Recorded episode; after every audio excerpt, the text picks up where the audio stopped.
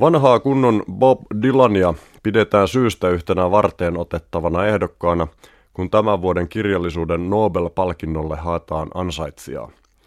71-vuotiaan Dylanin tuore Tempest-albumi on, kuten tekijänsä muukin tuotanto, rock'n'rollia, folkkia, bluesia, gospelia ja country vatkausta kiehtovimmillaan, mutta samalla tinkimätöntä ja taiturimaista sanojen magiaa, runoutta, sanataidetta – Shakespearen viimeisen näytelmän kaimaksi nimetyn äänitteen nimikappale, 14 minuutin mittainen myrsky, kertoo Titanikin tarinan keinuttavan ja upottavan valssin tahdissa.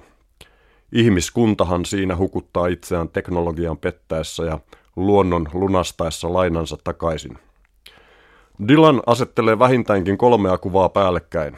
Yhdellä tasolla mennään sadan vuoden takaisessa historiallisessa haaksirikossa – Toisella ollaankin Cameronin hittielokuvan melodraamassa Leonardo DiCapricion sukeltelua seuraamassa ja kolmannella laivan tähystäjän unen surrealismissa.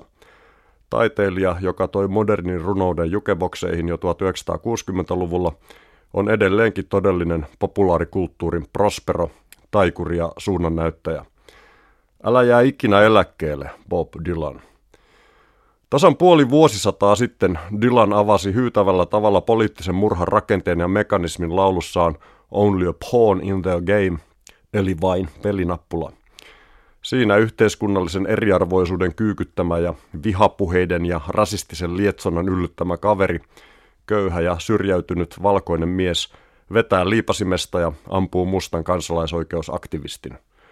Onko hän todellinen syyllinen vai pelkkä pelinappula, kyselee Dylan.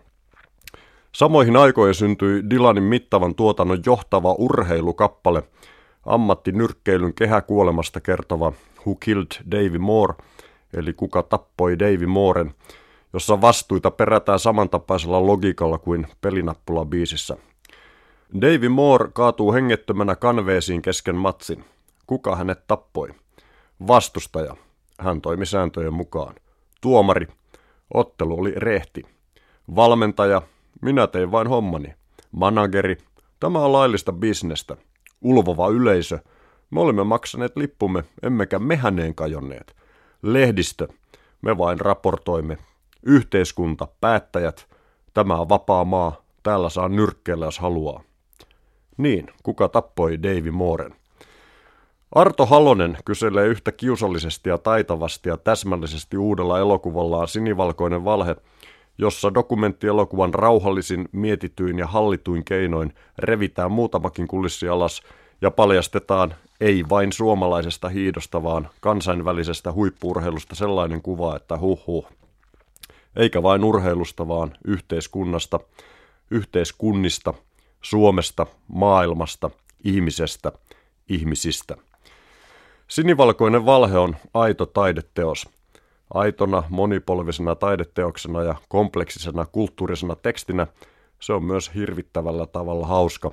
Sananmukaisesti hirmuisen hauska Raina. Elokuva iskee piikkinsä myös katsojan moraalirauhaseen.